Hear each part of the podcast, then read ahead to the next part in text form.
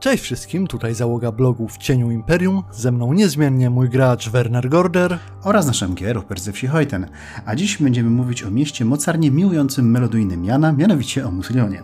Ewentualnie Muzionie, bo to zależy jak to kto czyta i czy bierze bretoński za odpowiednik francuskiego, czy nie. No na szczęście my nie potrafimy ani w jednym, ani w drugim, więc będziemy kaleczyć oba. Tak.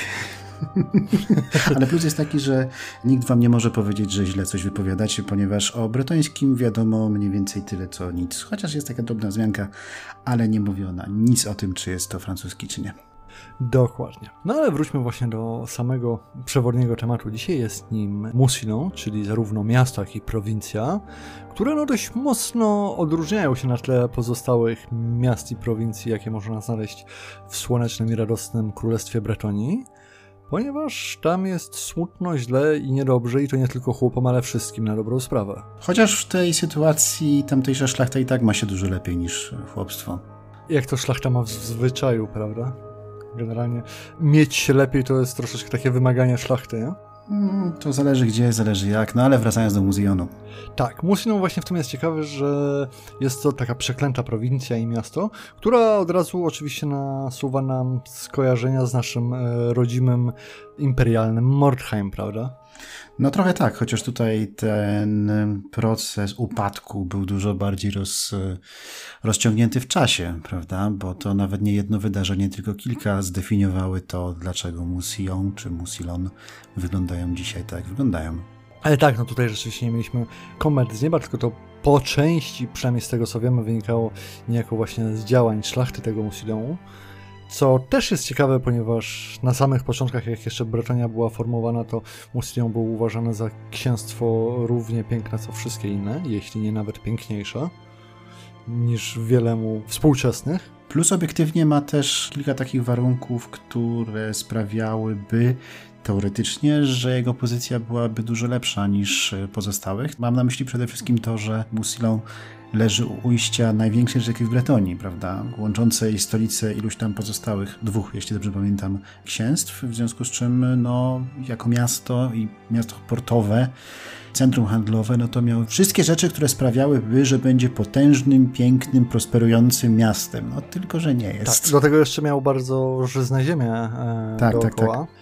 Więc no nic tylko się cieszyć. No ale rzeczywiście mieliśmy tam całą aferę związaną z fałszywym gralem. To później. No tak, tak, tak. No. To, to później, ale generalnie była ta cała afera i od tego czasu Musilą, mniej więcej od tego czasu, bo tam jeszcze parę innych wydarzeń się e, miało miejsce, takie jak zarazy, poszczególne wojny, prawda?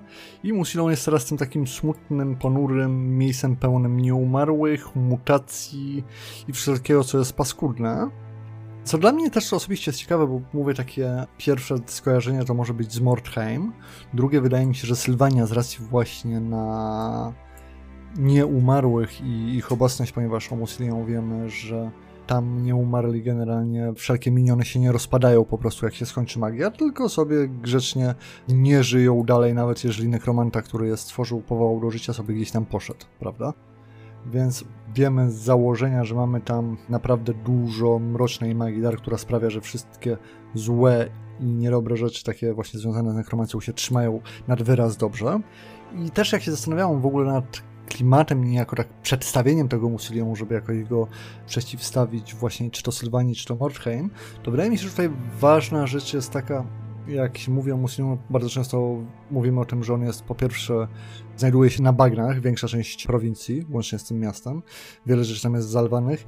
Jest tam strasznie gorąco, duszno, mgliście, ewentualnie szaleją niemalże sztormowe wiatry z gradem i deszczem.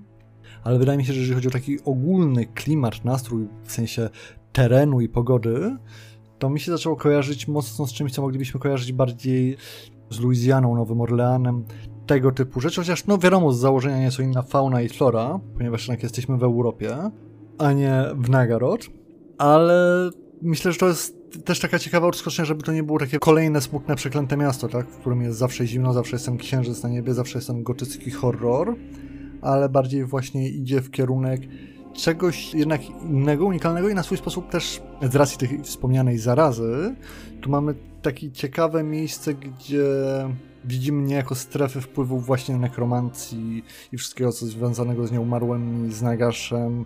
W tle się pojawiają oczywiście wampiry, no i wszystkie tam legendy o fałszywym gralu i mrocznej magii.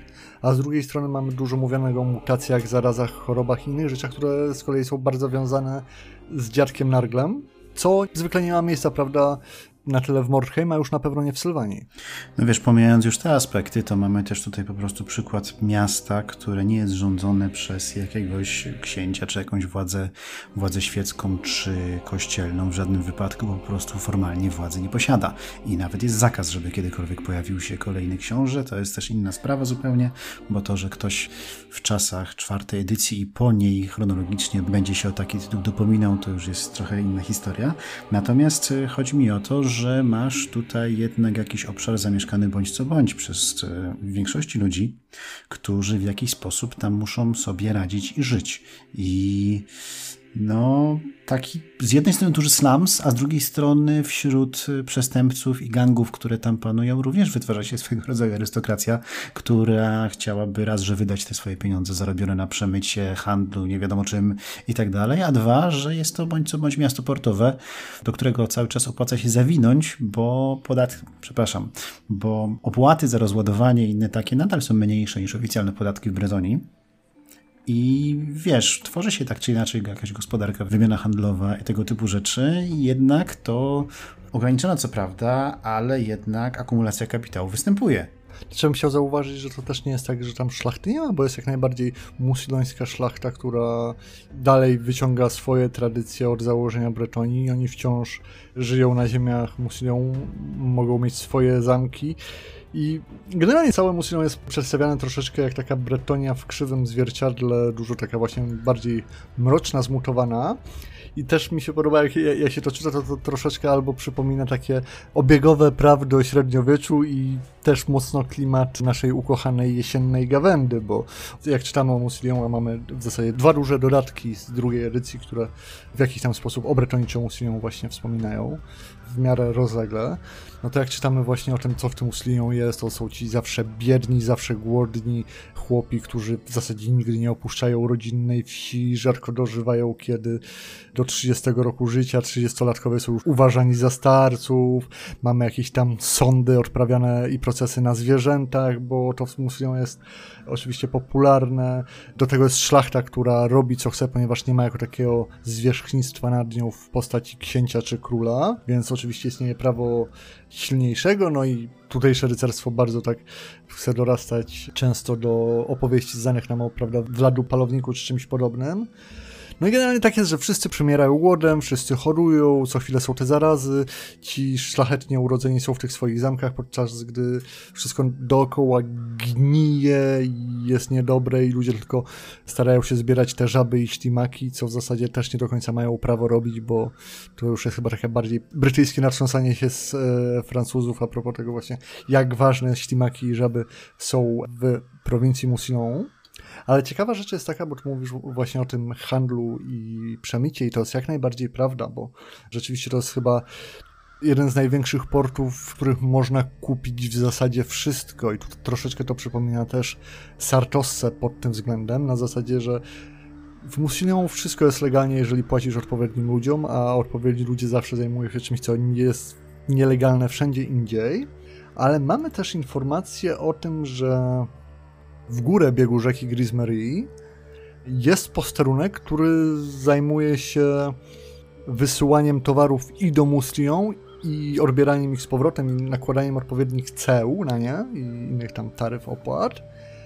Więc ten Muslion, który z jednej strony jest niejako tak wyjęty spoza prawa bretońskiego i udaje się, że nie jest częścią tej Bretonii, ale z drugiej strony jest tam jakaś infrastruktura, która nie tylko pozwala de facto Bretonii korzystać z jego istnienia, przynajmniej części ludzi w tej Bretonii, no ale i samemu Musilion pozwala, albo przynajmniej ułatwia przetrwanie, tak, bo jest mimo wszystko wspomniana jakaś wymiana handlowa między samą Bretonią a Musilią. To znaczy, no ta wymiana handlowa jest bardzo utrudniona, ponieważ już wiesz, bodajże od 200 lat z hakiem jest e, ustanowiony coś takiego jak kordon sanitaire wokół tego wszystkiego. Właściwie nie ma podanych dokładnych miejsc, w którym jest, są postawione te posterunki, które oddzielają Musillon od reszty Bretonii.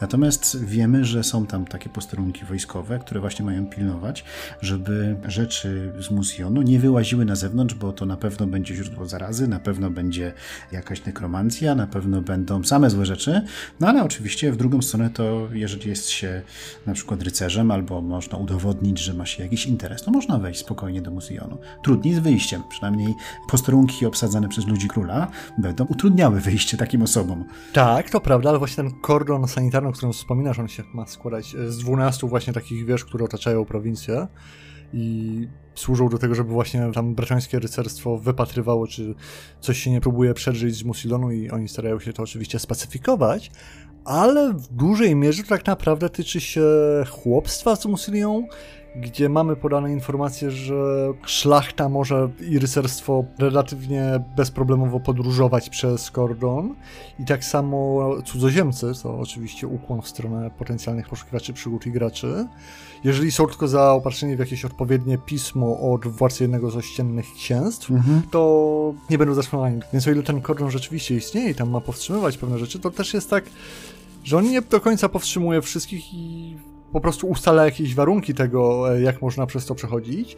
A to, o czym ja mówiłem, to nazywa się Wrota Grunel i one się znajdują właśnie mm. gdzieś w górze biegu e, Grismery. No i rzeczywiście są jak najbardziej częścią prawnego, że tak powiem, układu bretońskiego, bo one to jest zarządzane przez jakieś kluby kupieckie z Bretonii, no i to wszystko działa legalnie. I jednocześnie przez jednego z rycerzy, który tam jest do tego przydzielony, więc to nie jest tak, że tylko kupcy to robią, to jest oficjalne. E, tak, no właśnie, więc można kupować rzeczy, które de facto pochodzą z Muclią w jakiś tam sposób i to jest opodatkowane, to jest legalne. Wiadomo, że nie wszystkie rzeczy z Musilią można w ten sposób kupić.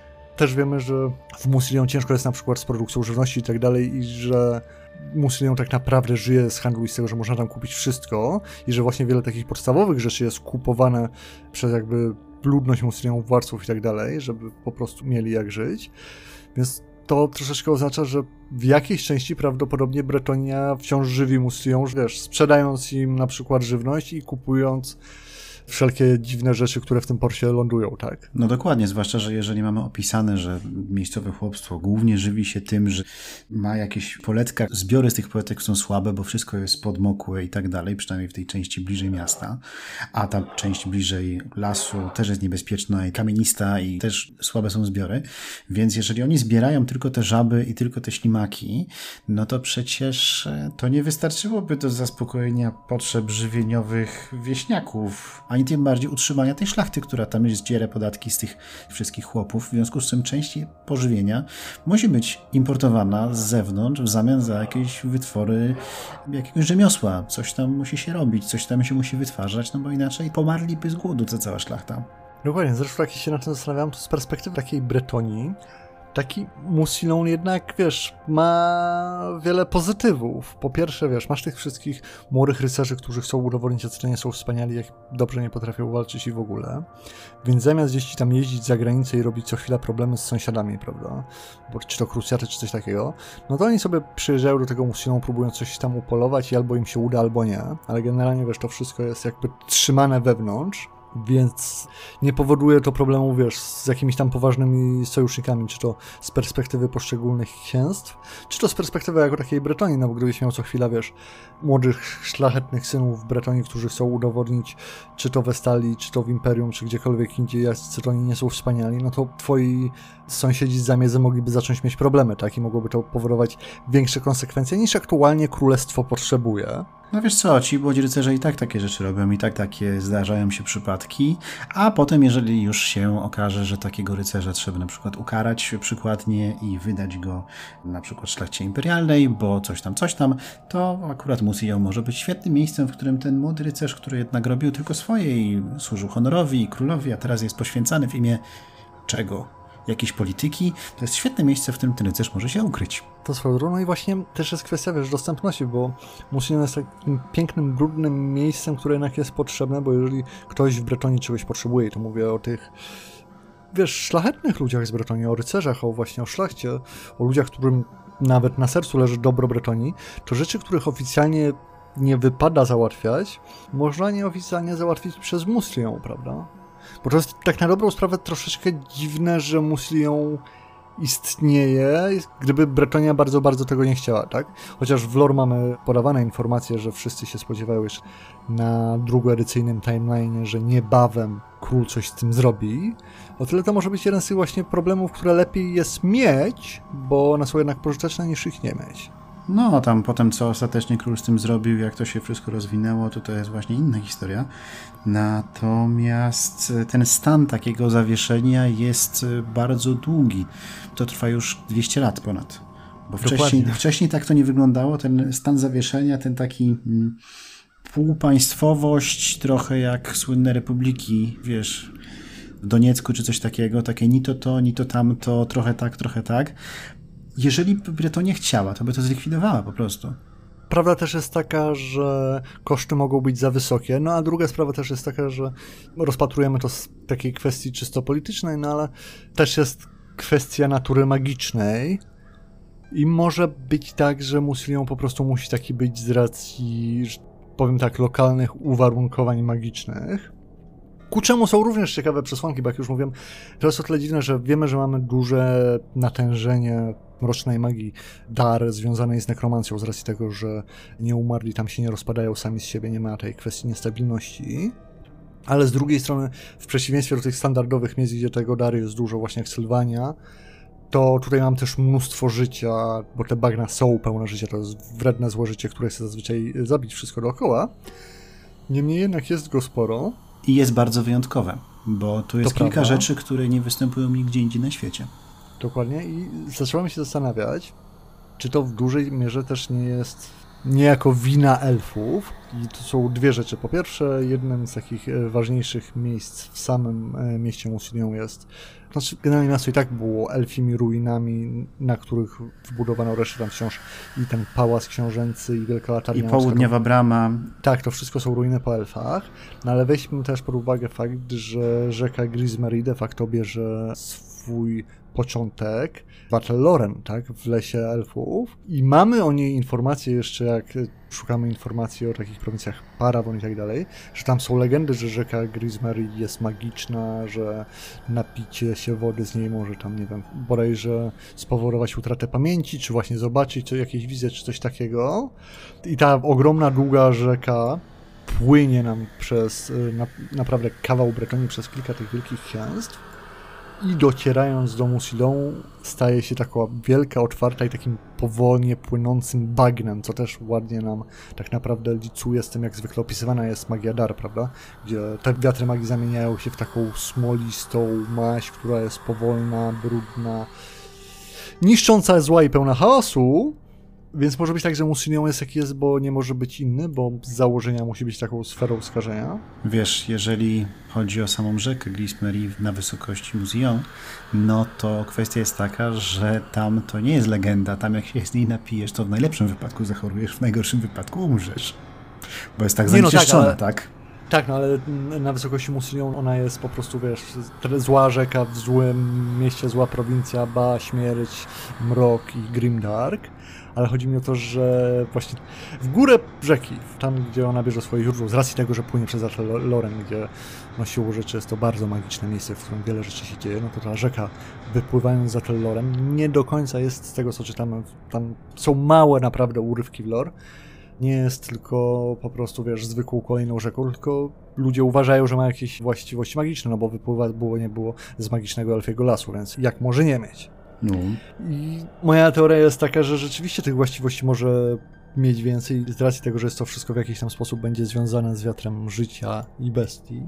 To jak nam dopływa do Musilią, gdzie mamy jakieś źródło czegoś złego jeszcze dodatkowo, no to nam się to miesza, prawda? I tak jak powiedziałbym, że to jest takie e, mroczne dar w tym miejscu wymieszane właśnie z wiatrem życia. Trochę paradoks, nie? Trochę tak, no ale staram sobie cały czas, wiesz, jak ja się nad tym zastanawiam, to jakoś ubrać wizualnie właśnie cały Musilią, no żeby to nie była kolejna Sylwania, bo nie powinna być, zresztą z mhm. opisu z lore nie ma tam wcale być właśnie kolejnej Sylwanii, bo o tych bagnach cały czas jest to wspominane, więc właśnie mówię, mi się kojarzy z Luizjaną, z Nowym Orleanem, z takimi rzeczami, czy nawet, wiesz, jak kojarzymy, mamy jeszcze filmy o Wietnamie, tak, gdzie po prostu wszędzie masz wodę, wszędzie masz insekty i wszystko chcecie zabić, a mimo wszystko jest duszno i gorąco cały czas. No jeszcze nie umarli, ewentualnie, nie wiem, jakieś tam stare wspomnienia z Indiana Jonesa i Indii, ale wiesz, jest jakaś zmiana klimatu, jeżeli chodzi o połączenie nieumarłych tej klasyki horroru, takiego jak znamy z Drakuli, prawda? No tak, tylko trochę chłodniej, nie? Ale jeśli chodzi o to połączenie właśnie śmierci, dar i życia, no to właśnie chciałem wrócić do tematu tych istot, które tam się pojawiają, a nie pojawiają się gdziekolwiek indziej. Mhm. Albo istot, albo generalnie rzeczy, które tam się pojawiają, a nie pojawiają się gdziekolwiek indziej. Więc mamy coś takiego jak słynne muzyjonskie róże. E, tak. Czyli róże, które rosną na trupach rozkładających się kolorów purpurowo-fioletowego, których pyłek jest śmiertelną trucizną. Mamy na przykład e, kwestię szarych ludzi, czyli takie nie wiadomo jakie dziwne, półmityczne istoty, które czasami chronią, a czasami atakują wieśniaków miejscowych, o których miejscowi wieśniacy opowiadają niestworzone rzeczy, a które się tam faktycznie pojawiają. Są duże, mają 2,5 metra, nic nie mówią, widać tylko ich oczy. Mamy historię o tak zwanych Lakemenach. Co prawda Lakemeni pojawiają się bardziej w folklorze Lioness, ale to jest Lioness południowe, czyli tereny dawnego Musionu które zostały utracone na rzecz tamtej prowincji, więc to też nadal tematycznie kręci się wokół tego.